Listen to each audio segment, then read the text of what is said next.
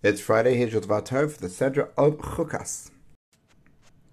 This week's Sedra takes us to the catastrophe of Moshe Rabbeinu and Aaron responding to the nation's demand for water and hitting a rock that they should have spoken to. And Hashem says to Moshe and to his brother Aaron, Since you did not believe in me to sanctify me before the eyes of the Bnei Israel, therefore you're not going to bring the people into the land which I have given them.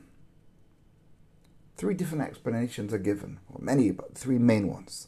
Maimonides, in the fourth chapter of Shmona Perakim, explains that Moshe's sin lay in his unjustified anger.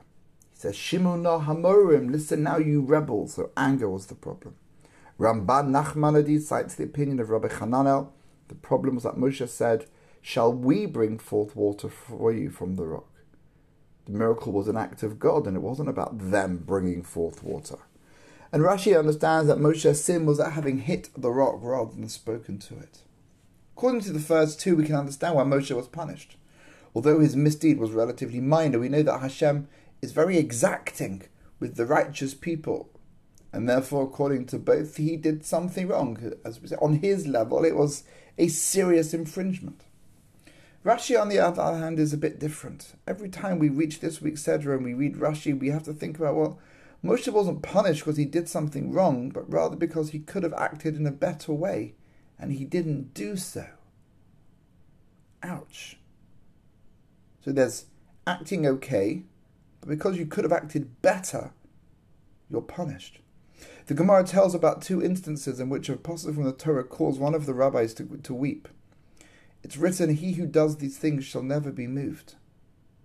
In Tehillim chapter 15. When Rabban Gamliel would reach this posuk, he would cry, saying, Whoever does all of these things shall not be moved, but whoever is deficient in even one of them shall be moved. A similar anecdote recorded in the Gemara, although he, he was not aware of it, he is still guilty and shall bear his transgression. When Rabbi Akiva read that posuk, he also cried. If the Torah says concerning a person who meant to eat something permitted, but ended up eating something forbidden, although he was not aware of it, he's still guilty and he's gonna he's got an avera to deal with. How much more so concerning somebody who intended to eat something wrong and did eat it. The psukim describing the sin of Moshe, at least according to Rashi's interpretation, should similarly lead us to cry if we internalize the message which they convey to each and every one of us.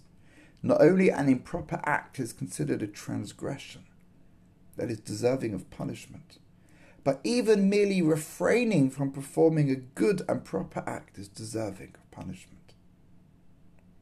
This should be a strong incentive for us always to consider what is the best and most appropriate thing we can do and act accordingly.